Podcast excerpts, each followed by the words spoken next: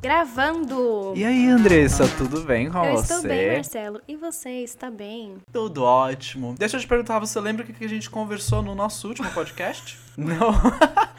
Eu lembro nem o que eu comi agora de manhã. Você acha que eu vou lembrar o que a gente falou no último podcast? Que não. A gente tinha conversado sobre é, os pré-requisitos para poder ser comissário de bordo, para participar das seleções. Então hoje nada mais justo do que falar das seleções. Mas antes disso, para quem não nos conhece, Eu sou Andressa Cagiano, você consegue me encontrar no Instagram como arroba canal Não Perturbe. Eu tenho um canal no YouTube com o mesmo nome, Não Perturbe. E se você quiser me mandar um e-mail apenas pra mim, sem que o Marcelo leia, você pode me mandar em nãoperturbeblog.gmail.com. e se for pro Marcelo ler também? Se for pro Marcelo ler também, você pode mandar no canal codeshare.gmail.com. Marcelo, quem é você, Marcelo? Eu sou o Marcelo, Marcelo Bueno, conhecido nas redes sociais como O Aeromoço, então se você me chamar de O Aeromoço eu também vou atender, não tem problema nenhum. Você também me acha no YouTube, no Instagram e, sei lá, TikTok, Twitter, tudo com esse nome. Procura lá, me segue lá que você vai amar, ou talvez não, mas me segue mesmo assim que eu vou curtir. E quanto ao nosso canal, aqui ao nosso podcast chamado Cold Chat, que é essa parceria maravilhosa, ela é multiplataforma. Então você encontra a gente tanto como podcast quanto no YouTube. Então, se você quiser assistir nossos ros- rostinhos enquanto gravamos, dá pra você fazer isso assistindo no YouTube. Nossos podcasts saem todas as quartas-feiras às 17 horas. Então aí você pode baixar, ouvir aí voltando pra casa do trabalho. Tudo que a gente fala nesse momento a gente tá falando sobre aviação, porque pra quem não sabe, eu e Marcelo temos bastante experiência na aviação. Marcelo ainda é comissário, né, no caso, o aeromoço. Eu não mais, porém, tô aqui pra compartilhar com vocês tudo que sei, tudo que posso. Esse é o terceiro episódio que a gente tá criando aqui pra vocês no podcast Codeshare e como a gente falou, vamos falar sobre seleção, que é um assunto que eu acho não é nem, não, eu ia falar polêmico, mas ele não é polêmico, ele é apenas muito requisitado. As pessoas querem saber. Marcelo, as pessoas querem saber da seleção. Tu, Antes de entrar nesse assunto, eu quero te dizer, você disse não mais, mas você será pra sempre comissária de voo, tá? Porque essa experiência ninguém te tira. E se um dia eu também for não mais, eu sempre serei o aeromoço. Não tem quem tire isso mais de mim, então não tem quem tire isso de você. Seremos pra sempre. Para que eu vou chorar. Não chora, não chora. E vamos falar de seleção. Yay! Por onde começa? Olha, peraí, que eu queria dizer também pra vocês que, além de eu ter sido comissária por muito tempo, ter trabalhado em duas empresas, eu também sou estudante de gestão de recursos humanos. Então, assim, seleção é uma coisa que eu entendo, que eu gosto e que, se Deus quiser, eu também algum dia posso trabalhar aí nessa área. Então, fica ligado que a gente vai dar muitas dicas legais pra vocês. Seleção, Marcelo. Gente, é muito diferente, tá? A seleção para as empresas do Oriente Médio, no caso a Emirates, Qatar, Etihad, e as seleções no Brasil para empresas domésticas ou empresas internacionais, mas que são empresas brasileiras. Como a gente falou aí no episódio passado, tem alguns pré-requisitos que também são diferentes, então eu acho que eles já olham um pouco para isso também, no caso CCT, no caso curso de comissário, que, né, para as empresas internacionais do Oriente Médio você não precisa ter isso, então é uma coisa a menos que você tem que se preocupar, documentação a menos que você tem que trazer para a seleção. Eu acho que uma outra diferença bem grande é que a maioria das empresas no Oriente Médio, elas fazem o Open Day. Você não precisa esperar ser chamado para a seleção. Você fica sabendo da data que isso vai acontecer e você se prepara e vai. Né, o Open Day ele é a primeira fase, é realmente, como diz o nome, um Open Day, um dia aberto, para você ir lá entregar o seu currículo em mãos, é, né, aparecer, mostrar, dar, dar o seu melhor ali. E já nas empresas brasileiras, eu, pelo menos, nunca ouvi falar de nenhuma empresa brasileira que faz Open Day. Então, você realmente tem que mandar o seu currículo pelos canais na empresa e esperar você ser chamado para uma seleção. Aproveitando esse gancho de currículo, por aí que a gente vai começar. E já que você já jogou seu, seu currículo aí dizendo de recursos humanos, quero jogar o meu também, dizendo que eu sou psicopedagogo, quase não sai, e estou fazendo uma pós em psicologia. Ou seja, vocês estão bem amparados aqui por nós dois para falar sobre esse tema e vários outros. Vamos começar pelo currículo. Tem uma plataforma muito boa, porque muita gente me pergunta como é que eu faço meu currículo, onde eu faço meu currículo, por onde começar? Tem uma plataforma muito boa onde você pode, que você pode usar, é gratuita, para fazer seu currículo, que é o canva.com. Acho que a Andressa vai... Sim. Ou seja, já concordou comigo que é realmente uma plataforma para você fazer seu currículo de uma forma bem estruturada, é gratuita, sempre você precisar, sei lá, depender de formatação, de Word ou qualquer coisa similar, porque ele faz tudo isso para você e deixa supimpa. Sim, eu usei a palavra supimpa, me perdoem. Pois não quer, não quer que as pessoas saibam a sua idade, Marcelo. Pelo amor de Deus. Pra Frentex, né? Desculpa, gente, é top. Tudo bem. Não, não melhorei, não melhorei. Nossa, não, ficou pior ainda. Voltamos pro supimpa. O que colocar no currículo, Andressa? O que colocar no currículo? Gente, a primeira coisa que eu gostaria de dizer é: a maioria das empresas você tem que ter o seu currículo, né? Que você vai já fazer o anexo quando você vai fazer o seu cadastro na, na empresa, porque você tem que fazer o cadastro online normalmente nos sites da empresa. É muito difícil eles receberem o currículo físico hoje em dia, eles pedem que você cadastre o seu currículo lá no site da empresa, tá? Você vai ter que colocar todo, provavelmente você vai ter que colocar todas as suas informações novamente. Então o que eu sempre falo é, o seu currículo ele tem que ser eu vou dizer sucinto, eu vou dizer assim que ele tem que ser uma coisa que você vai bater o olho e você vai conseguir ver aquilo que é mais importante para a empresa. Então, o seu currículo, ele tem que ser montado para a empresa que você está mandando. Não adianta você fazer um currículo específico e mandar para todas as empresas diferentes. Você precisa pesquisar sobre a empresa, saber sobre os valores da empresa, ter uma ideia, uma noção do, do, do profissional que aquela empresa está procurando. Então, assim, é muito importante, e eu vou frisar isso bastante, que tenha a sua foto no currículo para aviação. Não são todas as empresas de outras áreas que vão te pedir isso, mas aviação, eles têm que olhar a sua carinha e saber o seu nome direto com a sua cara. Então tem que estar tá ali, tem que estar tá junto. E aí a gente já deixa a primeira dica, que é seja objetivo no seu currículo e quanto à foto, gente, já conta como se você estivesse na seleção. Então, uma foto de so social, cuidando da sua apresentação pessoal. Não é uma foto qualquer que você tirou em qualquer de qualquer jeito. Não. Aquilo ali já é a, a, a sua, a sua, seu primeiro contato com a empresa. Então, desde o começo, tem que ser como se você estivesse na seleção. E isso já serve também para algumas empresas fazem seleção online, uma primeira fase de uma seleção online por vídeo ou qualquer coisa. D, social, apresentação pessoal completa. Meninas maquiagem, meninos cabelo cortado, barba feita e etc. É, Usando é, disso que a Andressa falou, sim, hoje você tem que fazer o cadastro nos sites das empresas, né? Na verdade, aqui no Brasil está sendo feito pelo vagas.com. E ali você vai colocar toda a sua vida, todas as suas informações. Então eles já têm acesso a tudo, tudo, tudo que eles quiserem, porque você vai ter que pôr nesse cadastro. Então o currículo que você vai fazer bonitinho, ele tem que ser objetivo, porque não tem necessidade de colocar tudo de novo. O currículo, ele serve para o recrutador conseguir ver as informações mais importantes suas, para poder lembrar de você mais fácil, para poder te identificar mais fácil. Então esse é o objetivo do currículo hoje em dia, né? Porque antes não era bem assim. É, e exatamente. Na verdade, o seu currículo também é para o momento que você for chamado para a seleção, eles vão usar o seu currículo ali na hora que eles forem fazer a entrevista com você. Então, eles vão olhar o seu currículo, mas eles já vão ter te selecionado pela, pelo cadastro que você fez. Então, exatamente, o cadastro tem que ser bem detalhado, todo o seu histórico, tudo que você, onde você já trabalhou. É, e gente, para aviação, eu vou dizer para vocês, normalmente as pessoas falam, ah, coloca no seu currículo aquilo que foi mais é, significativo no sentido, né, um trabalho de carteira assinada, isso aquilo. Para aviação, você vai colocar aquilo que você trabalhou com serviço ao cliente, tudo que você fez, que você lidava com pessoas. Todo tipo de trabalho vai ser válido. Aí eu posso colocar é, mas... serviço voluntário?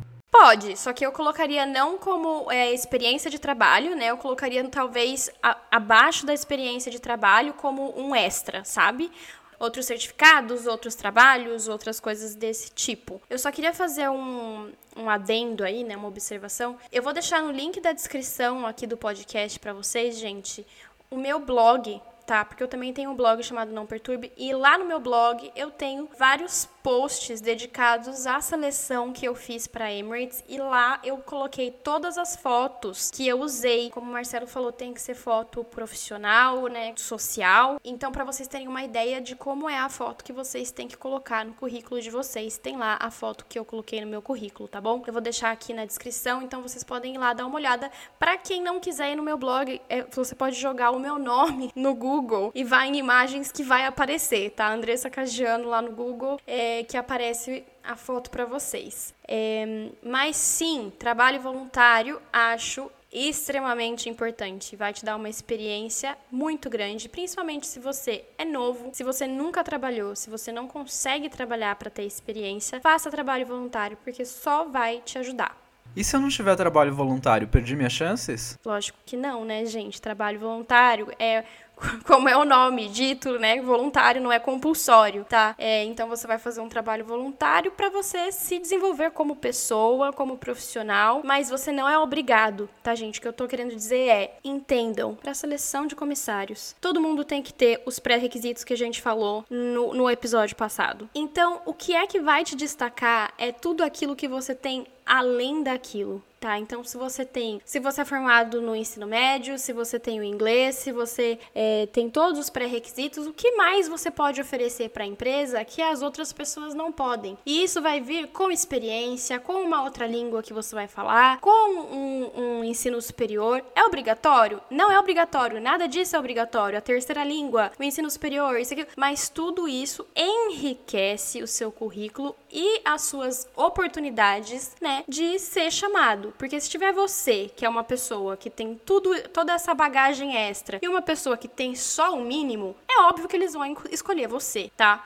E mesmo que não escolham, pode ser que eles deem é, uma atenção maior para você, porque o seu currículo já chamou mais atenção. Claro que muita coisa vai depender de como você se sai na seleção também. Então não adianta você ter um super currículo cheio de diferencial e chegar na seleção e se mostrar uma pessoa arrogante, antipática, ou que não consegue controlar o próprio, o próprio, as próprias emoções, é, frustração, é, etc. Então é muita coisa além de só o currículo. Mas sim, isso pode te trazer um, um diferencial um, no olhar da, do entrevistador para com você. Então ele pode já ter um, uma atenção maior ali para você, você pode se tornar uma pessoa mais memorável com isso. Para esclarecer o que eu quis dizer, na verdade, é exatamente isso. Se eles estivessem em dúvida, né, de toda a seleção, né, é você é uma pessoa que tem o perfil da empresa e eles estão em dúvida, dúvida entre você e uma outra pessoa que eles também viram que tem o perfil da empresa, que seria uma pessoa que se adequaria ali, é, eles vão acabar escolhendo a pessoa que é mais qualificada, tá? Mas é óbvio, como o Marcelo deixou claro,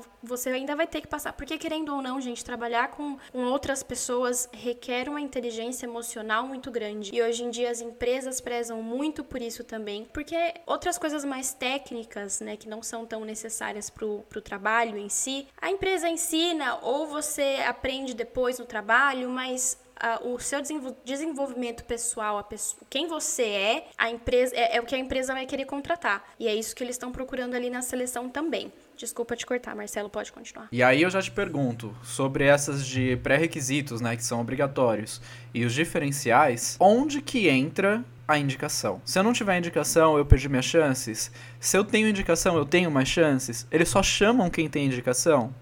Olha, é, gente, quem tem indicação tem isso, uma indicação, tá? No caso da, da. Por exemplo, quando eu voava na Azul, ok, eu pegava o currículo de um amigo e levava lá e eles colocavam os currículos junto com todos os outros currículos que eles receberam, né? Ninguém, eu acho que assim, a não ser que você seja uma pessoa muito alto escalão dentro da, da, né, da empresa, é, a indicação em si não vai te garantir nada. Indicação é isso, é indicação. E outra coisa também, tá, gente? Já fazendo só uma, uma observação. Muito cuidado quando você vai fazer indicação de pessoas, tá? Porque você não sabe. Ah, ah, mas é meu amigo de infância e tal. Você não conhece a pessoa como profissional. Não indica. Porque o profissional que foi indicado por você, ele está atado a você pro resto da vida. Entendeu? Se ele fizer qualquer coisa ali dentro, as pessoas vão saber que foi você que indicou e você vai levar junto com a pessoa. Mas é exatamente. Pode falar, pode falar. Disso, é, não é só você que indicou que fica atado a essa pessoa. O contrário também é, é verdadeiro. Então, se você pediu indicação para uma pessoa e você, na verdade, não sabe direito como é essa pessoa ali dentro da empresa, você não sabe se ela é, não tem nada no file dela, se ela não tem nenhuma reclamação, se ela não tem nenhuma pendência. E aí você está recebendo talvez uma, uma indicação de uma pessoa que a, que a empresa já não está confiando tanto. E ela está ali ainda, mas a empresa não está confiando mais tanto nela. E aí você pe pegou a indicação exatamente dessa pessoa. Então pode ser que a indicação é, sirva como um, um gume de dois lados, né? Pode ser que funcione bem, pode ser que funcione não tão bem assim. Diga-me com quem andas, te direis quem és.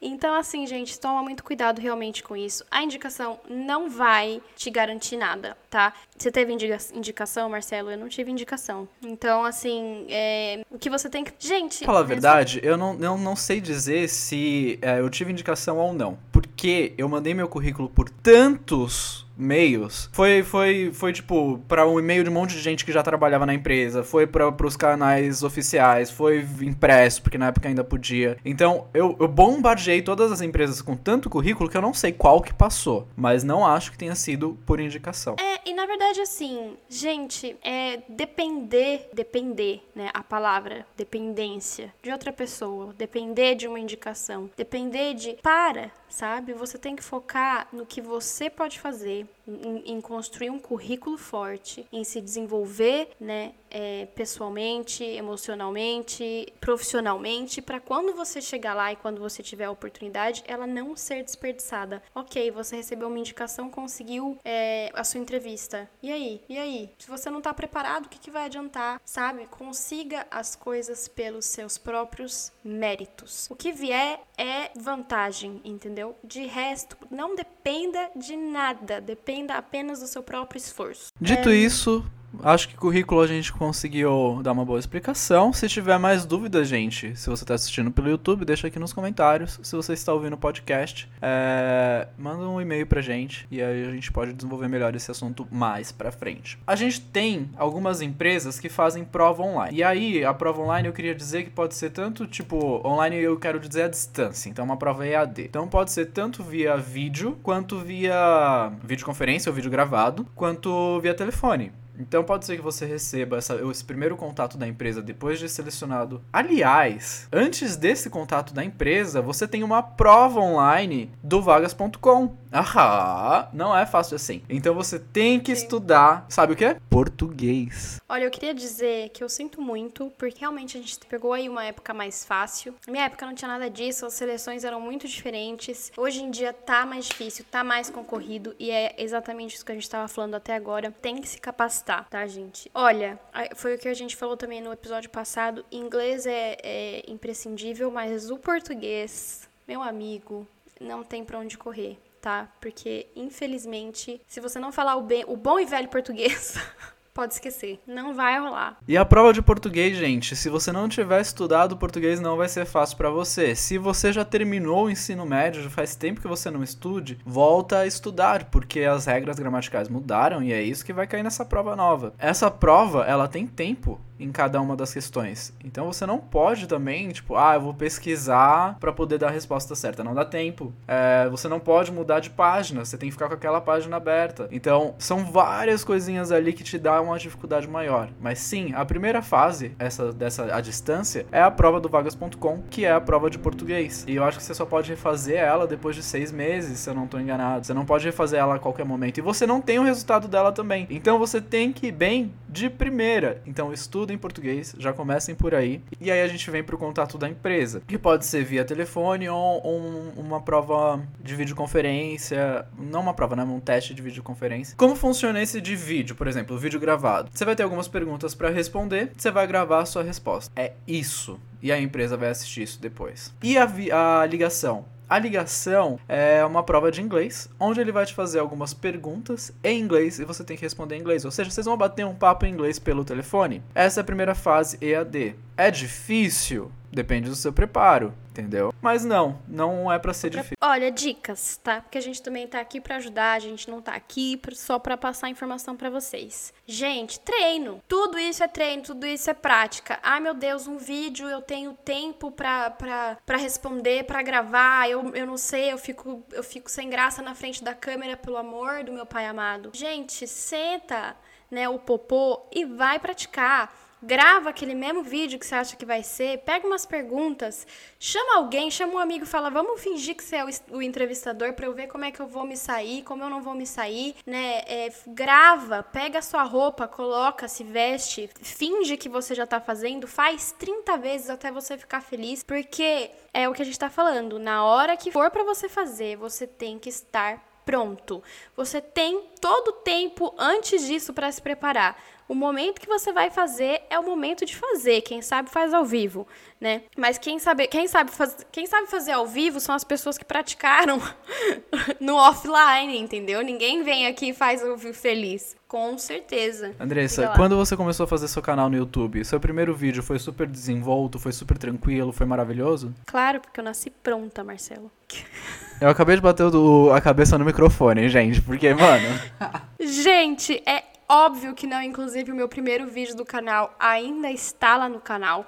Eu lembro que eu estava sentada, olhando para a câmera, e eu tinha tanta vergonha que eu tive que pedir para todo mundo sair da sala. E eu falava com uma com zero expressão. Eu tava com muito medo. Eu tava, eu ainda falei isso, sobre isso no meu Instagram hoje. A timidez, gente, é daquilo que nos intimida, né? E a gente tem medo daquilo que a gente não conhece. Então, Senta na frente da câmera, grava, olha, percebe para onde você tem que olhar, percebe a sua posição. Você está se mexendo? Como você está sentado? Qual é a sua linguagem corporal ali naquele momento, né? As expressões que você está fazendo, se grava, se olha, se estude. Estude os seus comportamentos, porque é isso que vai fazer a diferença, principalmente nesse mundo digital. Olha, com corona é óbvio que quando as seleções voltarem, elas vão estar diferentes. Grandíssimas chances das coisas serem cada vez mais online, né? Então, assim, agora é a hora, sabe? Você tem essa oportunidade, senta, faz, pratica, estuda, que é esse momento que você tem. E realmente é prática.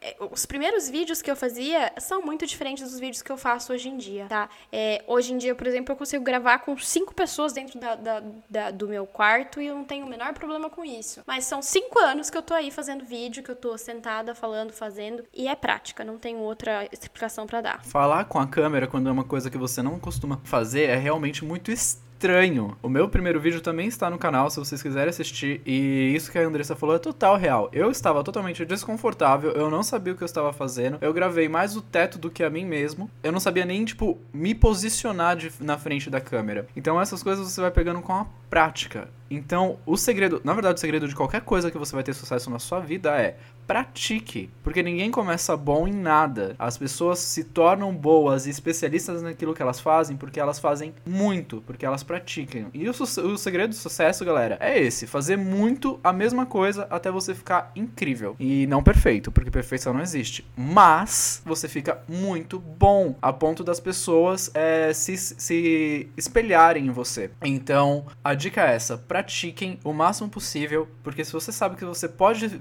vir a ter essa chance de fazer uma prova onde você tem que falar com uma câmera, então por que você já não está praticando isso? Pratique, fale com uma câmera, porque você vai ficar. No começo você vai ficar tímido, pode ser que você fique tímido, depende da pessoa também. É, isso pode te travar. Pode ser que se você passe daquele momento de, de, de, timidez e você já consiga falar com a câmera se, se posicionando bem, você chega no momento de robotização, você fala de uma forma robótica, e é isso a gente também não quer. Então tem que ser uma coisa natural, espontânea e orgânica. Isso é também, aproveitando o gancho que você falou, o problema das pessoas que é, decoram as suas respostas, né? Andressa, o que, que caiu na sua entrevista? O que, que eles te perguntaram? Meu Deus, qual é a sua resposta para por que você quer ser comissário de bordo? Já vou começar dizendo que se você não sabe a resposta para essa pergunta, talvez você não deva ser comissário de bordo. Gente, é uma pergunta simples, tá? Eles não querem uma resposta mega hiper elaborada. Todas as pessoas que me perguntaram o que, que eu respondi eu nunca falei. Por quê? Não adianta, eu vou falar, a pessoa vai querer falar, porque a gente fala, ah, você falou isso e você entrou, então é uma fórmula. Não existe fórmula. Eu respondo quando me perguntam isso, porque eu acho que ninguém vai usar minha resposta, porque foi tão única que não vai funcionar para as outras pessoas. Tá bom, qual foi sua resposta, Marcelo? Ah, que bom que você perguntou. Achei que você nunca ia perguntar. é, quando me perguntaram por que eu queria ser comissário, eu respondi porque eu não aguentava. Não foi com essas palavras, hoje, né, tipo, foi uma coisa mais polida, mas eu respondi mais ou menos assim. Porque eu não aguento mais trabalhar de segunda a segunda sem ter folga nenhuma e não ter uma vida é, financeira suficiente para poder fazer qualquer outra coisa da minha vida. Então eu, quero ser comissário porque eu quero trabalhar em algum lugar que me dê uma vida melhor. Tá bom, eu vou falar todo mundo. Mentira. Mas a minha resposta foi parecida. Na verdade, o que acontece? A minha resposta na Azul foi. Eles me perguntaram por que, que eu queria ser comissária, né, com essas palavras. Mas eles. Eu era vendedora na Livraria Cultura. E aí eles me perguntaram: vendas e atendimento ao cliente são coisas muito diferentes. Por que, que você está tentando sair de uma área para entrar em outra? E aí eu falei, porque eu odeio vendas. eu odeio trabalhar com vendas. Eu falei exatamente assim, eu falei, eu não sou feliz trabalhando com vendas. Eu quero trabalhar com atendimento ao cliente, eu sou boa no atendimento ao cliente e eu acho que eu combino muito com o estilo de vida, né, que, que é, a gente tem na aviação, que a aviação proporciona já na Emirates, quando eles me perguntaram por que eu queria entrar na Emirates, porque eles não me perguntaram porque eu queria ser comissária, já que eu já era comissária, eu falei que era por causa do dinheiro. eu falei, olha, é, é, um, é como se fosse um upgrade para minha carreira, porque eu tô saindo, né, de uma empresa que eu faço voos domésticos para ir para uma empresa que é que é um, né, internacional, e eu quero crescer profissionalmente, um salário muito mais atraente e é isso, não tem. Gente, eles não estão procurando a romantização. Meu Deus, quero ser comissário porque é o meu sonho de infância. Porque. Não. Qual é a sua resposta profissional para essa pergunta? Mas não adianta você ficar sentado e, e, e tentando decorar. Ah, eu vou falar para eles que isso, isso, isso, porque é isso que eles querem ouvir. Eles querem saber quem é você, né? O que te motiva a gente tem duas dicas aqui é, fundamentais. Uma, eles querem saber a sua verdade. Então a minha verdade, a minha resposta não vai funcionar para você. Talvez você tenha uma verdade similar. Ainda assim, a sua forma de enxergar essa verdade é diferente. Então eles querem saber quem é você através dessa resposta. Então é muito importante que você dê a sua resposta honesta e verdadeira. Dito isso, a forma que você entrega essa resposta também é muito importante. Ou seja, não é o que você diz, é como você diz. Então, eu falar que eu quero é, ser comissário porque eu quero ganhar dinheiro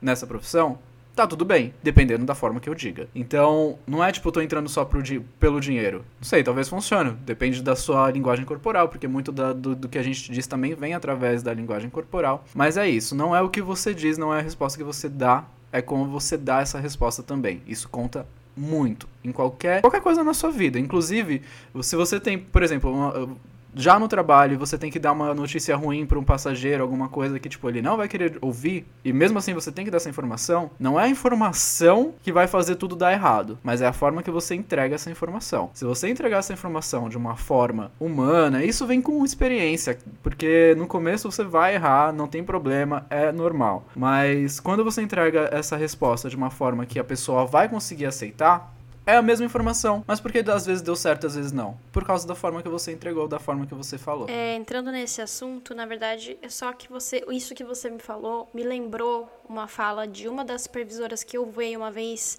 que eu achei assim brilhante. Né? Ela chegou pra, pra gente no, enquanto a gente tava fazendo o briefing, né, o briefing do voo, e ela falou pra mim, pra mim não, né? Ela falou pro time. Ela falou: "Gente, eu sou supervisora, mas eu não tenho nada no meu bolso que vocês não tenham além da minha experiência. Eu uso o mesmo uniforme, eu tô dentro da mesma cabine, eu tô lidando com as mesmas pessoas que vocês estão também. A diferença é que eu estou aqui há mais tempo e eu estou lidando com isso há mais tempo. Então, é a experiência, tem coisas que vêm com a experiência.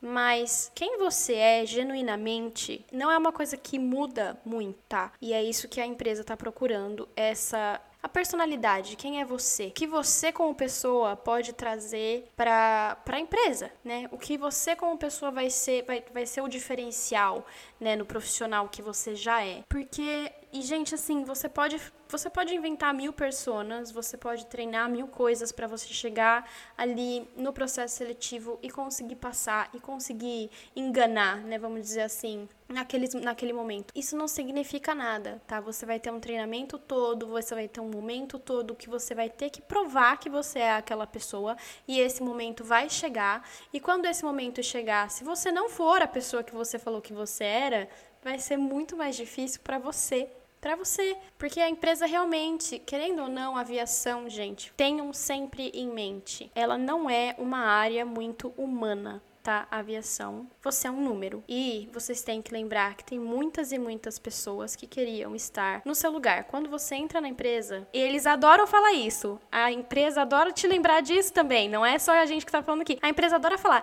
ai, a gente tem um banco de 8 mil currículos aqui esperando pra.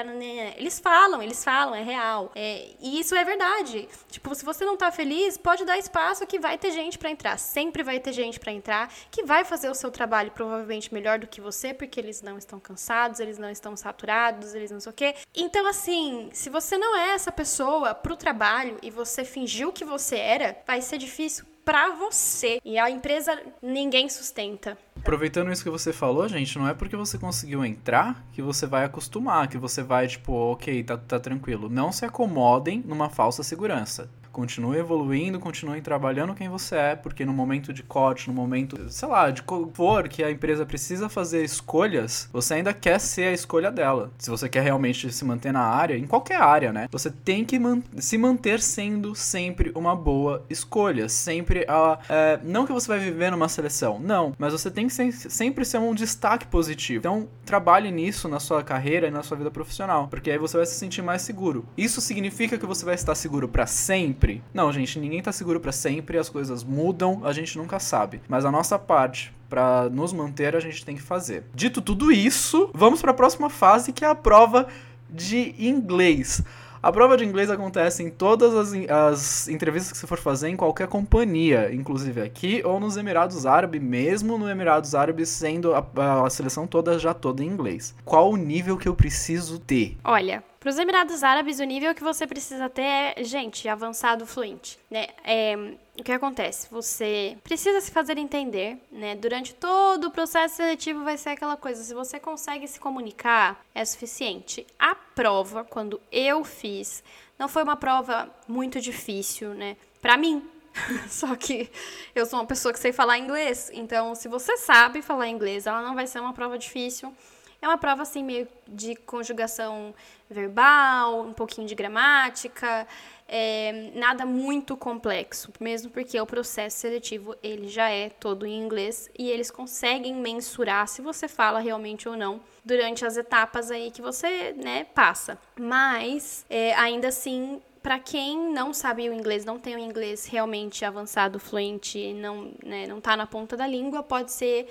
Tem muita gente que para nessa, nessa, nessa prova. Tem muita gente que, que não passa nessa parte, porque é, é querendo ou não é uma prova teórica, é ali que você tem que provar que você sabe. Tanto que você não precisa comprovar curso, certificado, você não precisa trazer nada disso, porque eles fazem a prova justamente para é, né, dividir aí quem é que sabe e quem é que não. Nas empresas brasileiras, eles pedem o um nível é, avançado, intermediário, desculpa. É, e que significa isso? Que você tem que ter um nível de comunicação. Então você tem que conseguir manter uma conversação de uma forma ok entendeu? Você não precisa, tipo, ser incrível no inglês. Não. Mas aí eu te digo uma coisa: tudo bem, você tem o um nível intermediário, mas aí o seu concorrente tem o um nível avançado ou fluente. Quem que vai se destacar mais nessa fase? A pessoa que está com inglês melhor. Então não se acomode no pré-requisito. Gente, vamos melhorar, vamos mais longe.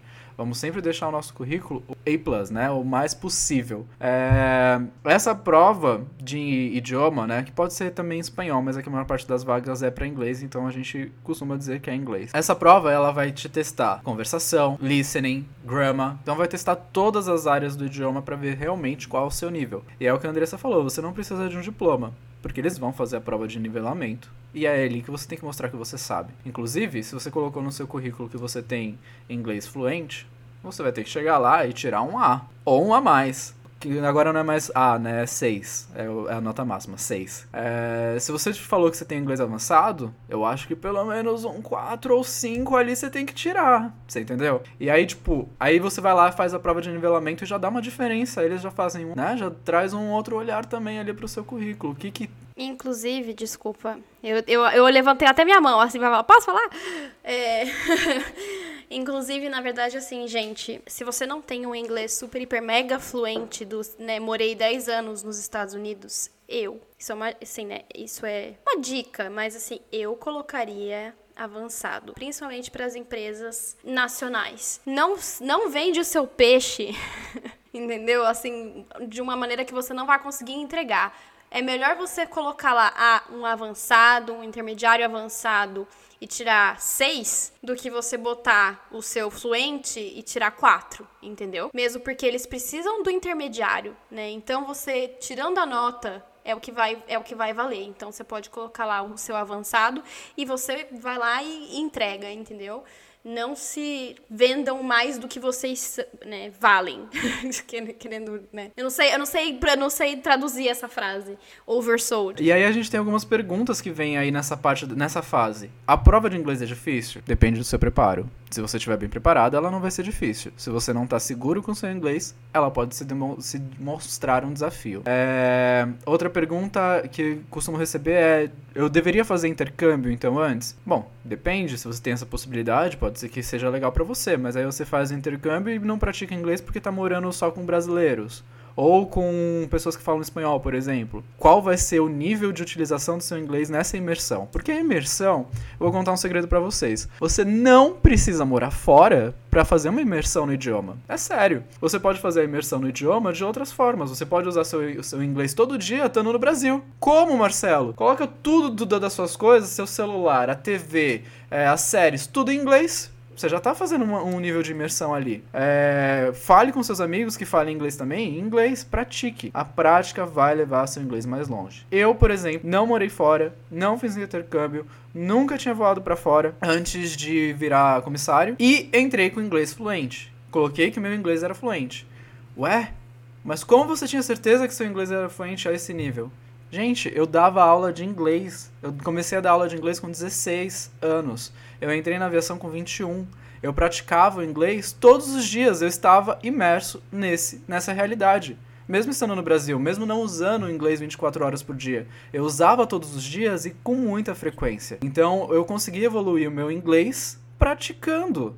Dar aula é uma forma de praticar. Então, a minha dica para vocês é essa: pratiquem. É, não é você morar fora ou não conseguir morar fora que vai fazer a diferença suprema no seu idioma. É a quantidade de vezes que você vai se colocar nessa posição de usá-lo. Olha, eu gostaria de, só de adicionar que eu também, antes de vir para Dubai, nunca tinha saído do Brasil. Eu aprendi inglês no Brasil em escola de inglês. Eu comecei nova, isso é verdade. Mas antes de fazer a minha seleção da, da Emirates, eu nunca tive que usar o meu inglês tanto na minha vida. Então, um pouco antes de eu começar, né, de eu, de eu me preparar para a seleção, eu ouvia CNN 24 horas, CNN né, americana, 24 horas por dia. Eu assistia tudo sem legenda. Eu ouvia música só em inglês. E o inglês, gente, é uma das línguas mais fáceis de você fazer imersão porque ele está em todos os lugares. É muito fácil de você achar. Você liga o rádio, está tocando música em inglês. Você vai no Netflix, os seriados são em inglês. Então é muito mais fácil de você praticar. Só basta você realmente querer. É, era um saco ficar ouvindo o CNN? Era. Eu entendia tudo que eles falavam? Não, não necessariamente. Mas eu estava me acostumando com a língua, com a fluência, com a pronúncia, né? Porque é isso que na hora vai te dar aquela confiança maior. É, é, realmente a confiança em falar. A fluência ela é isso, né? Não é só tudo que você sabe, é, é como você fala, é como você se comunica. Às vezes a gente não tem as mesmas oportunidades, porque eu também, por exemplo, é, fiz inglês desde muito novo, é, eu tive essa oportunidade e eu sei que não é todo mundo que tem essa oportunidade. Mas, gente, existem algumas oportunidades que estão ao nosso alcance e a gente pode criá-las. Então, vamos tentar criar essas oportunidades. Por exemplo, a Andressa conseguiu fazer uma imersão ouvindo só CNN, fazendo, ouvindo tudo em inglês, colocando tudo em inglês na vida dela. Eu fiz uma live mês passado, onde o nosso colega, o inglês dele, ele, ele criou as oportunidades para poder ter essa prática também. E ele não teve as mesmas facilidades de ter o curso quando mais novo. Entendeu? Então, assim, você quer o que você está disposto a alcançar isso que você quer. Porque, gente, nada vem de mão beijada, ninguém é merecedor mais do que o outro, então a gente sim tem que correr atrás todo o tempo do que a gente quer. As coisas não vêm assim de mão beijada. Tem gente que tem mais sorte? Tem gente que tem mais sorte. Mas a gente vai de depender disso ou a gente vai fazer acontecer? E é a questão, a questão do privilégio, ela é isso. Gente, tem gente que tem privilégios, tem gente que não tem, tá? Mas a questão é, um, é o quanto você consegue fazer dentro da sua realidade, tá? Você não precisa ser tão bom quanto o outro. Nossa, mas é, eu quero ser igual você. Não, né? Você tem que tentar ser o seu melhor. O seu melhor não necessariamente vai ser o meu melhor, não necessariamente vai ser igual. É, então, é muito bom a gente se inspirar nas pessoas, né? a gente se motivar através das outras pessoas, mas você tem que entender o que é que você pode fazer dentro das suas limitações, né? E, e, se você conseguir ser o melhor que você pode ser dentro daquilo, você já venceu, entendeu? E aí a gente já fala de um outro assunto que vai ficar para outro podcast, não vai ser aqui, é, mas que seria inteligência emocional, né? Porque é, esse tipo de coisa, gente, traz frustração. E muita. Meu Deus do céu, meu inglês não chega onde eu quero, meu inglês é complicado, esse idioma não, não funciona para mim. Isso vai criando uma frustração, uma em cima da outra, uma em cima da outra. E aí, como é que a gente lida com isso? E isso também é uma chave muito grande pra gente conseguir o nosso sim na hora da seleção. Mas antes da gente falar de maturação emocional e que realmente é um tema complexo e comprido, Vamos falar sobre linguagem corporal, que ainda é muito. É, que é um dos pontos muito importantes para a seleção. Gente, se você estuda ou estudou em algum momento da sua vida sobre comunicação, você sabe que a língua escrita, a língua falada e a linguagem corporal têm pesos diferentes na hora da comunicação. E 70, eu não, não, não lembro agora exatamente, mas se eu não estou enganado, 70% da comunicação ela é passada através da linguagem corporal. Ou seja, o corpo fala mais do que a sua própria língua. Você pode estar falando, eu estou muito feliz de estar aqui, mas o seu corpo mostra totalmente o inverso. Ou seja, a gente tem que ter uma consciência sobre isso para que na hora que a gente está ali na hora da seleção, nosso corpo, nossa linguagem corporal não nos traia. E como a gente pode fazer isso? Como a gente pratica a linguagem corporal? Gente, simplesmente, é, eu acho que aqui a maior é, a maior dica que eu posso dar é estudo. Estudem o que significa o que seu corpo está fazendo. É, prestem atenção nos seus movimentos. Prestem atenção no que você quer dizer quando você cruza um braço, quando você coça a cabeça, sei lá, o que for. É, presta atenção quando você está balançando a perna. Por que, que você está balançando a perna naquele momento? Você está desconfortável? Aquilo te causa algum tipo de ansiedade? Entendeu? A gente ter um, uma consciência do nosso próprio corpo aí vai trazer um grande diferencial na hora da seleção. É, eu acho que a, que a palavra é essa, é consciência. É exatamente isso, porque não necessariamente eu acho que corpo fala, né? Aquela coisa de virou uma coisa muito famosa um tempo atrás, né? Linguagem não verbal, prestar atenção no que está acontecendo, mas não necessariamente todos os gestos significam a mesma coisa. Você precisa saber a maneira como você age. Então, a maneira como você responde, porque é uma coisa genuína. As pessoas elas conseguem captar essa, né, essa energia entre aspas aí, vamos colocar, que você está emanando, né, nas reações que você tem, nas expressões que você tem. Algumas coisas elas podem ser um pouco mais genéricas, desculpa, mas é a maneira como você reage que vai fazer toda a diferença. Porque, gente, se você tá desconfortável, é muito difícil você fingir que você não tá desconfortável. Se você tá nervoso, vai ser muito difícil você fingir que você não tá nervoso. E uma coisa que as pessoas têm que ter em mente é que você está sendo observado 100% do tempo durante o processo seletivo. Não é só na hora que você tá, ai, ah, realmente tô aqui falando, né, na entrevista, tô na minha melhor postura, meu melhor sorriso, eu tô feliz, alegre e contente, mas a hora que eu saio da sala, eu tiro meu sapato, eu encosto na parede, eu fico falando, meu Deus, tô cansada, nossa, que saco, que demora. Gente, eles prestam atenção em tudo do momento que você entra na sala ao momento que você vai embora daquela seleção.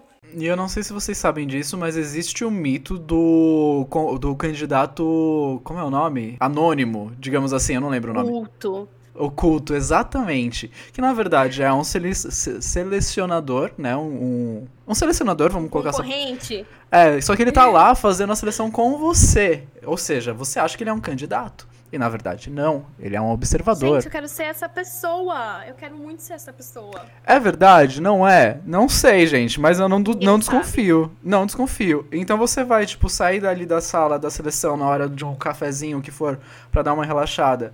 E aí você vai começar a criticar. Você vai começar a falar nos mal, não sei o que. Vai que você tá falando com esse observador. Não, gente. Mesmo se você não estiver falando com, com, né, com o recrutador oculto. Gente, na hora da seleção, você tem que ser é, exemplar. Você tem que estar tá no seu, na sua melhor performance o tempo inteiro. Vale lembrar que é, é, o trabalho do comissário é justamente isso. A gente trabalha com a linguagem corporal 100% do tempo também. O passageiro vai falar coisas que você não gosta, a cara que você faz, o que você faz com o seu corpo, a maneira como você reage. Tudo isso faz parte do processo seletivo. Né? Você vai passar horas e horas e horas e horas e horas em pé, trabalhando. Isso que você falou do passageiro é muito real, porque assim, é, eu já, já vi algumas pessoas comentando em vídeos e qualquer coisa assim, que tipo, antes os comissários eram, eram muito robóticos. E hoje não são mais tanto. Gente, não é isso, tá? Mas é que assim, a gente trabalha em cima de padrões, né? E, e, a gente tem que seguir esses padrões. Tudo bem. Isso não vai nos, nos tornar menos humanos ou mais robóticos, não é isso.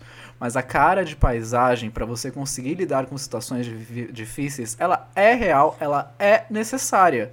Porque você não pode perder o seu centro ali e entrar em qualquer pira que esteja rolando. Não, você tem que controlar as suas emoções e é aí que entra a cara de paisagem para você poder processar tudo que está acontecendo para ter uma resposta objetiva e, e, fria. Você não pode ser emocional o tempo todo. Às vezes, gente, isso, como a gente estava falando, também é uma questão de prática. A maneira como você vai reagir às coisas e lidar com as coisas é muito difícil no começo. Você está lidando com muitas pessoas diferentes. Então, às vezes, você vai utilizar, sim, de mecanismos para você conseguir lidar com as situações, né? Então, às vezes você vai entrar num modo automático, você vai ali pro seu lugar feliz na sua cabeça e fingir que nada tá acontecendo, porque se você não fizer isso, você também é um ser humano, né? Pelo amor de Deus, é muito difícil. É, eu digo que é um, é uma questão de condicion... tudo bem, é uma questão de condicionamento, né? Eu falo, tanto para treinamento que a gente tem de emergência e tudo mais, treinamento de serviço e lidar com as pessoas também é condicionamento. Então, às vezes você não vai conseguir num dia ruim, que você tá muito ruim, alguém fala uma coisa torta, você vai pensar na primeira frase feita que te ensinaram, né? E OK. Só que você tem que manter a postura e ir no processo seletivo, isso é extremamente importante, que eles querem ver se você tem essa capacidade. É, dito isso sobre as experiências que a gente passa já operando, né? Tipo, tripulando e tal, na vida de comissário, por que a seleção é tão difícil e às vezes tão rigorosa assim puxa tanto da gente? Gente, porque o serviço às vezes é muito mais. Eu já vi gente reclamando de seleção é, porque você ficou muito tempo de pé, porque a seleção foi muito longa, porque não foi humano, ou não sei, várias reclamações diferentes. Gente, nossa, nossa jornada é longa, a gente fica muito tempo de pé, a gente passa por vários estresses emocionais e a gente tem que se manter. E aí, a seleção não é nem 1% disso que você vai viver. E a seleção já tá difícil o suficiente a esse ponto. E aí a Siri respondeu para mim, porque eu falei, e aí? e aí, Siri? Então, assim, é, isso é muito importante da gente ter consciência, porque se a seleção tá um nível, tipo, absurdo de insuportável para você, saiba que a vida real às vezes vai é ser muito pior. muito pior. Eu tenho certeza que você ou já aconteceu com você ou você já viu alguém, tipo, passando por uma situação difícil a bordo com o passageiro, manteve a classe, chegou lá na gale.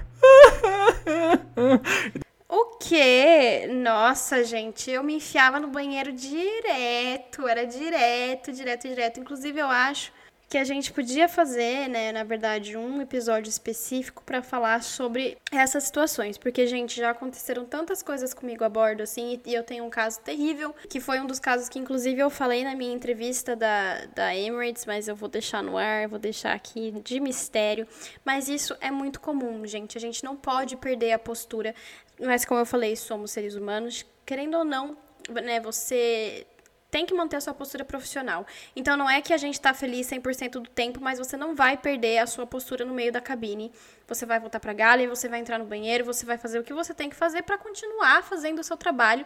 E na seleção é isso que eles estão procurando. É um, gente, é um ambiente muito difícil. Ele é pesado fisicamente, emocionalmente, você lida com muitas pessoas diferentes, você não tem é, essa essa qualidade, né, essa essa habilidade, não vou falar qualidade, eu vou falar habilidade, vai ser muito difícil para você conseguir estar nesse emprego. E se você está achando ruim realmente na seleção, se você está achando difícil na seleção, pense duas vezes se esse emprego é realmente para você ou não. Porque é cansativo. Se tem uma coisa que vocês têm que ter na cabeça de vocês, é que o trabalho de comissário de bordo é cansativo. Cansativo. E você acha, ah, mas depois de um tempo você acostuma? Não. Você não acostuma com o cansaço, você aprende a funcionar estando extremamente cansado. Mas não melhora, tá? Você só vai acumulando o cansaço com o tempo, mas realmente é um trabalho extremamente cansativo. Esqueça, você nunca mais vai ser a pessoa que vai acordar e falar: "Nossa, estou super descansada". Aqui é uma palavra-chave que todo comissário precisa ter, que é resiliência. Então, gente, vocês têm resiliência? Se vocês tiverem, então essa profissão vai funcionar para você. Se resiliência é uma, uma, palavra que você não sabe nem o significado, muito menos aplicá-la, provavelmente tá na hora de começar a trabalhar isso, se é isso que você quer. Resiliência é muito importante. É um dos pré-requisitos. Pra vida. Pra vida mas na nossa função ela é. É essencial. E, inclusive, se alguém me perguntar, ah, uma qualidade de comissário de bordo que você acha, né? Tipo, uma habilidade é, que as pessoas têm que ter aí, um. Gente, a resiliência, para mim, é a primeira coisa que vem na minha cabeça. Não tem. Você pode falar qualquer outra coisa. para mim, se o comissário não for resiliente, ele não vai se dar bem nesse trabalho. Próxima, o próximo item da, da seleção, gente, é a apresentação pessoal. Eu sei que a gente tá falando muito, muita coisa. É muita informação, mas a gente tá tentando é, trazer trazer os detalhes de cada uma dessas coisas para vocês, porque em vídeo isso fica muito cansativo. Live não dá para falar, não dá tempo, mas em áudio, em podcast, essa é a forma que a gente tem de conversar de uma forma, é, sabe, minuciosa, assim. Então, vamos falar agora de apresentação pessoal. Apresentação pessoal, gente, não é só vestir o uniforme, é, entra também a parte da linguagem corporal e tal. É, e não é só você se apresentar, tipo, ah, meu nome é Marcelo, tenho 30 anos. Não é só isso. É tudo isso junto. Então é a sua postura, é como você vai se apresentar, como você vai responder as coisas, é o seu nível de voz, é o, é a sua roupa, é a, a sua maquiagem. Tudo isso é apresentação pessoal. É aquela coisa que a gente fala, muita gente confunde a boa apresentação pessoal com a beleza. Né? Muita gente fala, ai, mas comissário tem que ser bonito. Não, gente, comissário tem que saber se portar, né? Vamos dizer assim. O comissário ele tem que ser elegante, o comissário ele tem que saber, né, tem que saber a, a, comissária tem que fazer, saber fazer maquiagem, o cabelo tem que estar tá bonito, o Marcelo quer falar alguma coisa, será que eu vou deixar? Será que eu vou deixar? Será que eu vou deixar? Gente, nem todo mundo tem a sorte de ser tão bonito quanto eu, e a gente entende. Ai, pelo amor de Deus, não, olha, gente, tchau, eu vou embora. Peraí, só pra descontrair, mas. É, não, mas é verdade, assim, nem todo mundo é tão bonito quanto eu, sabe? Não que eu me ache, não é. A gente tá sendo realista aqui, tá? Mas é que na apresentação pessoal. queria poder. Eu vou, eu vou cortar essa parte do áudio tá? Porque sou eu que edito. Corte! Gente, não. É, brincadeiras à parte. Realmente, é, e eu acho que isso é até. Tem muita gente que eu vou dizer não sabe se arrumar, né? Você não sabe, é, às vezes, como que fala? Realçar a sua, a sua, os seus pontos fortes, né? Então, às vezes, gente, você não pode não se achar bonito. Mas se você souber quais são os seus pontos fortes, já vai ser uma grande né, vantagem para você aí. Vamos dizer que. Dito isso, não adianta também você hum. saber seus pontos fortes, se arrumar e não ter postura. Porque aí você vai destruir todo o seu trabalho. Sim, não, e é porque é exatamente isso. A apresentação pessoal, ela é o conjunto. A boa apresentação é o conjunto. Porque você pode ser, sei lá, a pessoa mais linda da face da terra. Tipo um Marcelo, assim, sabe? a cara da pessoa.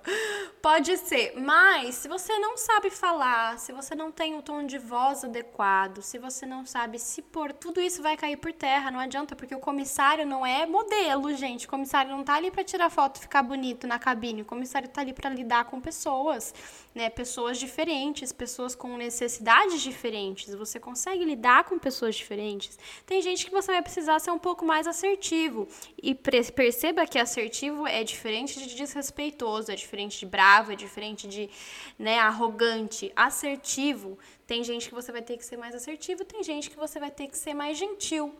Você consegue ter essa diferença, você consegue trazer essa seriedade, porque uma pessoa bem arrumada, ela é profissional.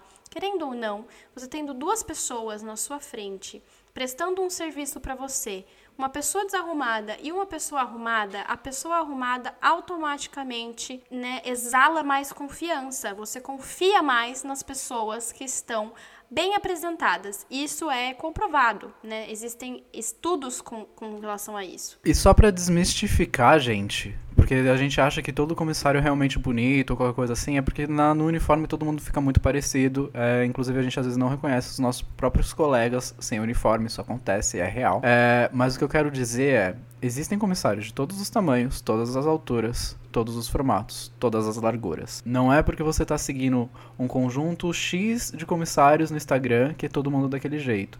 Não é porque a página Y que posta só a foto de comissário que todo mundo é daquele jeito que a página posta. É, a página tá postando o que ela acha que é bonito.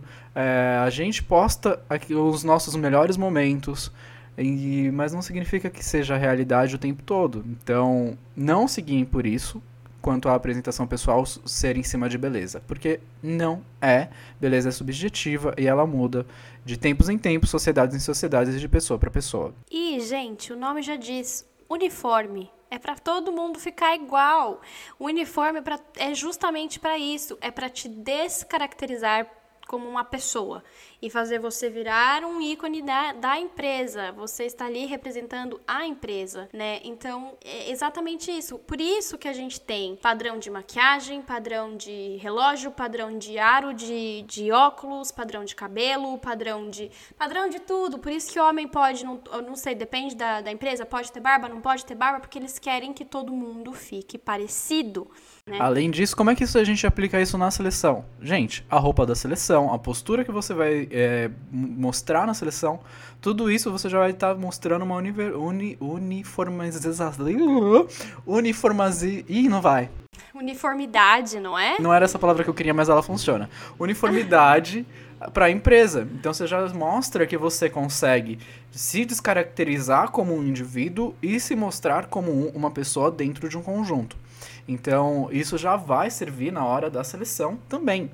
E aí, pensando nisso, qual como você escolhe a roupa da seleção, Marcelo? Você escolhe a roupa da seleção de maneira que a, que a empresa olhe para você, o recrutador vai olhar para você e, e te enxergar no uniforme, gente.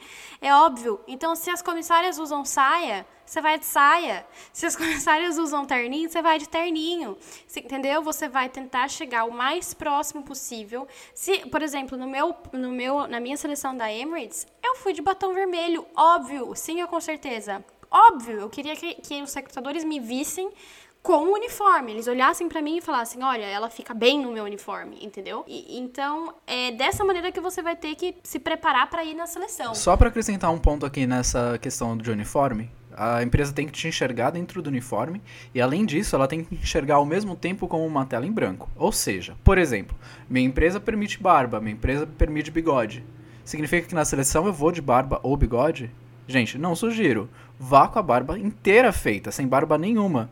Por quê? Porque esse padrão de uniforme pode mudar. E aí, você não vai tirar a barba? Entendeu? Então você tem que se mostrar na versão do uniforme mais básica da empresa ao mesmo tempo, porque ela vai enxergar que você vai ficar bem nas adaptações que ela pode vir a fazer, de, ne, mesmo que ela volte para o mais básico possível. É, você tem que ir, gente, de uma forma padrão. É exatamente isso. É uma forma padrão. Quando você pensa em comissária, comissário de bordo, a primeira coisa que vem na cabeça é assim que você tem que ir, entendeu? Na dúvida, vai de social. tipo, pelo menos de social você vai ter que estar. Tá. Pelo menos cabelo Pra menina, gente, cabelo tem que ser preso, ok? É, é só isso que eu tenho pra dizer pra vocês. Mas a gente pode falar. Eu acho que a gente pode falar disso também num outro episódio separado, porque a gente ainda tem coisa para falar. De uniforme não, né? Mas de roupa pra seleção. É, beleza. É, dinâmicas. Uh, dinâmica dá medo. Uh. Essa é uma das fases que mais assustam a galera. E é uma das fases que mais, é, né, como é que fala? Elimina o povo também, gente. Porque adianta nada, você vestiu ali o papel, você está fazendo o seu melhor, você tem o perfil, você tem isso, você tem aquilo. Chega na hora da, dinâmica, acontece exatamente o que eu falei. Você é uma pessoa que não sabe lidar com outras pessoas. Gente, a dinâmica, por que, que ela é tão difícil? Você está fazendo a dinâmica com outras pessoas que querem exatamente a mesma vaga que você. Você está então você está literalmente concorrendo com aquelas pessoas. Mas você não pode né, é, tratar isso é como uma competição, porque na dinâmica eles querem ver se você consegue cooperar com as outras pessoas. Então você tem que cooperar com as pessoas que estão concorrendo com você. Você entende como é difícil? E aí é que entra a sua parcimônia, entendeu? Você tem que fazer o suficiente para ser é, notado, mas não, não sobressair tanto que você que vai parecer que você não consegue dar espaço para as outras pessoas. Né? Então eu diria aí, gente, politicagem, sabe? É, se, faça ser ouvido, mas não use da força bruta no sentido, né? Não vá, não fale em cima dos outros, não perca o seu temperamento, aceite ideias, porque as dinâmicas elas sempre vão ser muito parecidas, mesmo que elas sejam diferentes, no sentido de vai ter um problema que o grupo todo vai ter que devolver, vai ter que resolver. Como vocês vão resolver? Nem interessa, não interessa o que, que vai sair dali. O que eles querem ver é a maneira como você vai se comportar. Não tem resposta certa, tá? Aqui, gente, a gente vai estar tá, tá trabalhando o quê? Trabalho em equipe. Ou seja, todo mundo trabalhando junto. É, eles vão eles vão estar tá olhando, sim, é, qualidades de liderança, qualidades de adaptação, é, qualidades de lidar com frustração. É, isso que a Andressa falou também, de abrir mão das suas próprias ideias e aceitar a ideia dos outros. Tudo isso vai ser muito importante. Então, como você se relaciona com outras pessoas dentro de uma tarefa. É, é esse o objetivo das, das dinâmicas, porque eles querem ver se você tem essas qualidades que eles estão buscando para trabalhar dentro da empresa. É, lembrando que isso também muda, a visão que a empresa está tendo muda de empresa para empresa. Porque a empresa X pode querer pessoas com mais liderança, empresa Y querem ter pessoas é, mais adaptáveis e por aí vai. Então, você saber para qual empresa você está aplicando e o que, qual é o perfil que ela busca também é muito importante. Além disso, você não tem como saber o que esperar da dinâmica. Por quê? As dinâmicas mudam de tempos em tempos. Não adianta você perguntar é, como que é a dinâmica da empresa X, porque ela pode mudar a qualquer momento. E mesmo que ela não mude, ela pode estar olhando outra coisa naquela sua seleção em específico. Por exemplo, a minha dinâmica, eu pulei amarelinha e brinquei de escravos de Jó. Sim, gente, brincadeiras de criança, mas que mostram tudo isso que a empresa quer ver. Vocês entendem isso? É difícil, não é? É complicado, é confuso. Mas é, é uma parte da seleção. Sim, justamente porque, gente, a empresa está procurando comportamentos. Ela está procurando né, aquela parte humana sua, aquela parte que você não tem como controlar. Não tem como você ensaiar, não tem como você. É aquilo é exatamente. Eles querem saber como é que você vai se comportar no momento que você foi pego de surpresa. Você não sabe o que fazer. Como é que você pensa? Como é que você reage? Quão rápido você é? Como você lida com pessoas que você nunca viu na vida? Porque na aviação você voa com pessoas novas todos os dias, praticamente. Né? Como você lida com os passageiros? Como você é como você lida. Eles querem saber a, a dinâmica é para ver o seu comportamento, ponto final. E... A dinâmica você vai mostrar tudo que você estava tentando esconder. Não tem jeito. Exatamente. E assim, tudo que você estava tentando convencer eles de que você era, é ali na dinâmica que você vai ter que provar. Então, essa coisa que o Marcelo falou é muito verdade. Tem empresas que estão procurando um perfil mais Y, um perfil mais X. Isso significa que você também tem que mudar como você é? Não. Todo mundo tem essa capacidade de né, ser mais assim, ser mais assado, ser uma pessoa um pouco mais extrovertida, ser uma pessoa um pouco mais introvertida. Eu já falei antes, vou falar de novo, processo seletivo não é só para a empresa, o processo seletivo é para o funcionário também. De repente você não se encaixa naquela empresa, de repente a maneira, que, né, o perfil que a empresa está procurando não é quem você é. E aí você não vai conseguir forçar aquilo por muito tempo, né? Então realmente não adianta. É na hora da. O que eu mais. A minha dica mais preciosa é que na hora da dinâmica você tem que ser 100% você, tá? E querendo ou não, a maneira como você reage é tudo que a gente já falou até agora prática. Então, quando você reage, é, quando alguém discorda de você, a maneira que você reage quando você quer se fazer ouvido, é, a maneira como você reage a diversas situações, vai depender da bagagem que você tem, da experiência que você tem. E isso isso que te molda, gente, não é só no trabalho. A pessoa que você é profissionalmente não é moldada apenas no trabalho na sua escola, na sua família, em todas as interações que você tem com outras pessoas, é, as suas reações, é isso que te molda, é isso que faz quem você é. Então não adianta, não se preocupa, tipo, ai, mas eu não, não tenho experiência de trabalho, como é que eu vou saber como é que eu vou lidar? Você tem que ter consciência de quem você é em todas as situações, né? Quando você tá nervoso, quando você tá bravo, quando você tá frustrado. E aí você vai ter um pouco mais de, de consciência em como você vai lidar nessa parte da dinâmica, tá? E eu tinha alguma outra coisa para falar, mas eu esqueci. Depois eu lembro. É, e aí a gente chega na última fase da seleção. Gente, assim, as fases podem estar em ordens diferentes, elas podem acontecer de formas diferentes, por exemplo, o Open Day vai ter várias dessas fases ali embutidas, o Assessment Day depois vai ser mais focado em outras fases dessas, mas não importa onde você está fazendo a entrevista, todas as empresas aéreas usam de todas essas fases, de formas diferentes, em momentos diferentes. Lembrei, antes que eu esqueça de novo. Gente, que nem o Marcelo falou, não adianta, a empresa não é burra, tá? Essa é a real. Não, não subestimem a empresa. Não adianta vocês perguntarem como foi passo a passo do nosso, da nossa seleção, porque, meu Deus, vai ser igual, então eu vou chegar lá e vou estar preparado. A empresa pode mudar a dinâmica que tem, ela pode mudar o que ela está procurando.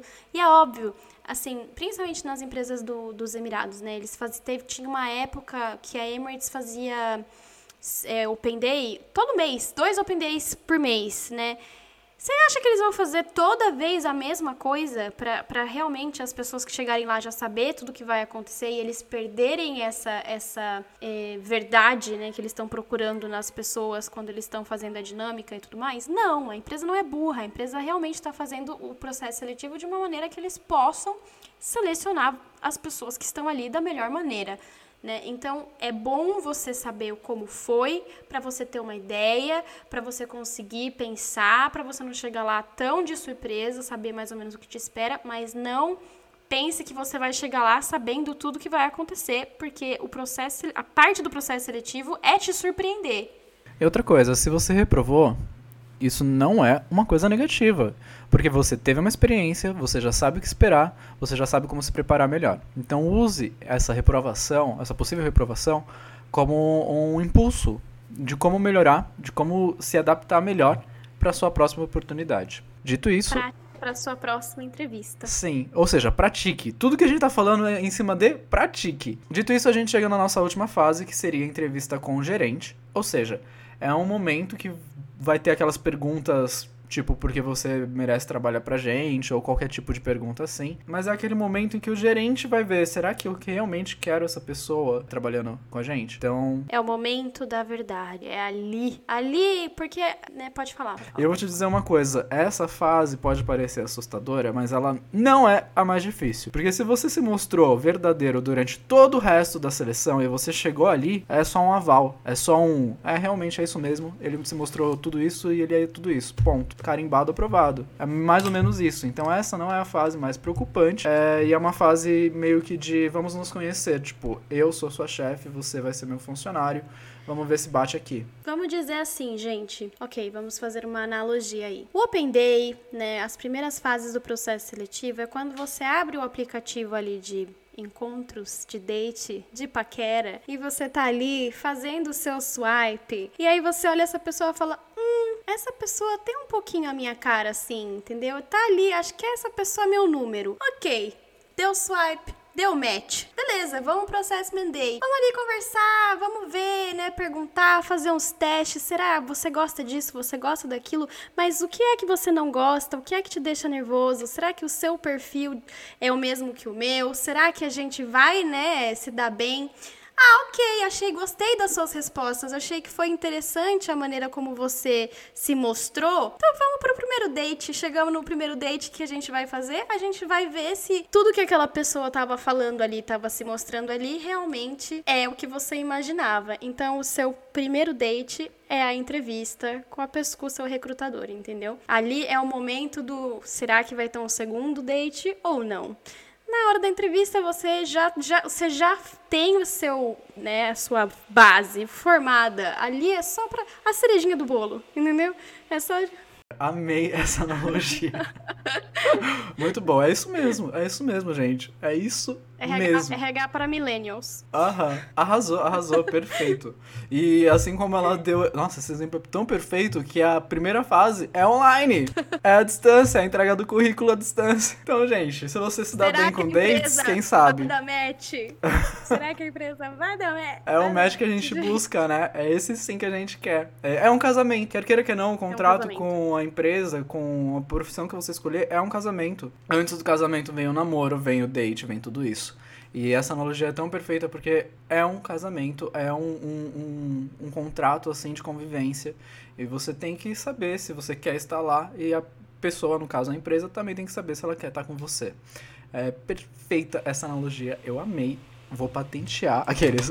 Ai, nem vem que tá aqui, ó, gravado em áudio, em vídeo, entendeu? Eu quero, olha, eu quero os meus direitos.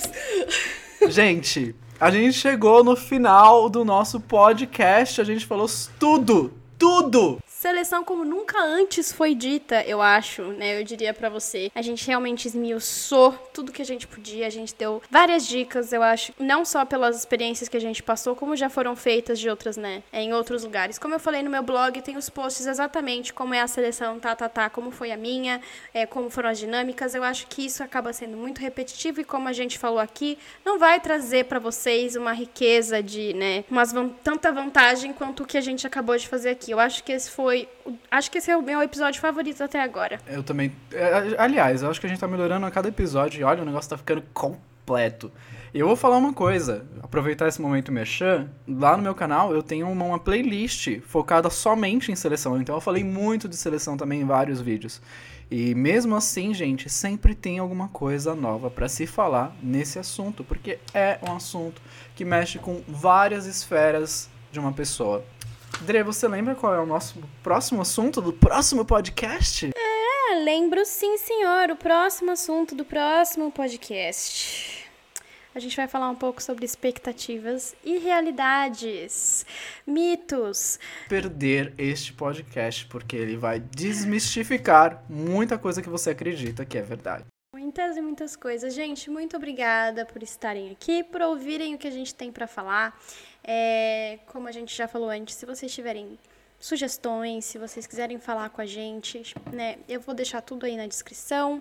Aqui, se você tá pelo YouTube, obrigada de vir aqui participar com a gente.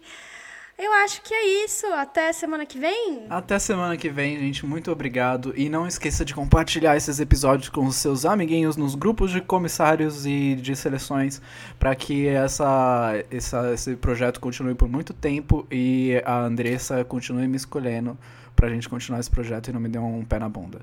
Será que vai dar match? Será que vai dar match? Eu acho que já deu match, mas será que vai dar casamento, Marcelo? Continua, não é verdade? Existem fases. Será que, será que vai passar o período de experiência? Na próxima semana vocês vão saber. Beijo, gente! Tchau!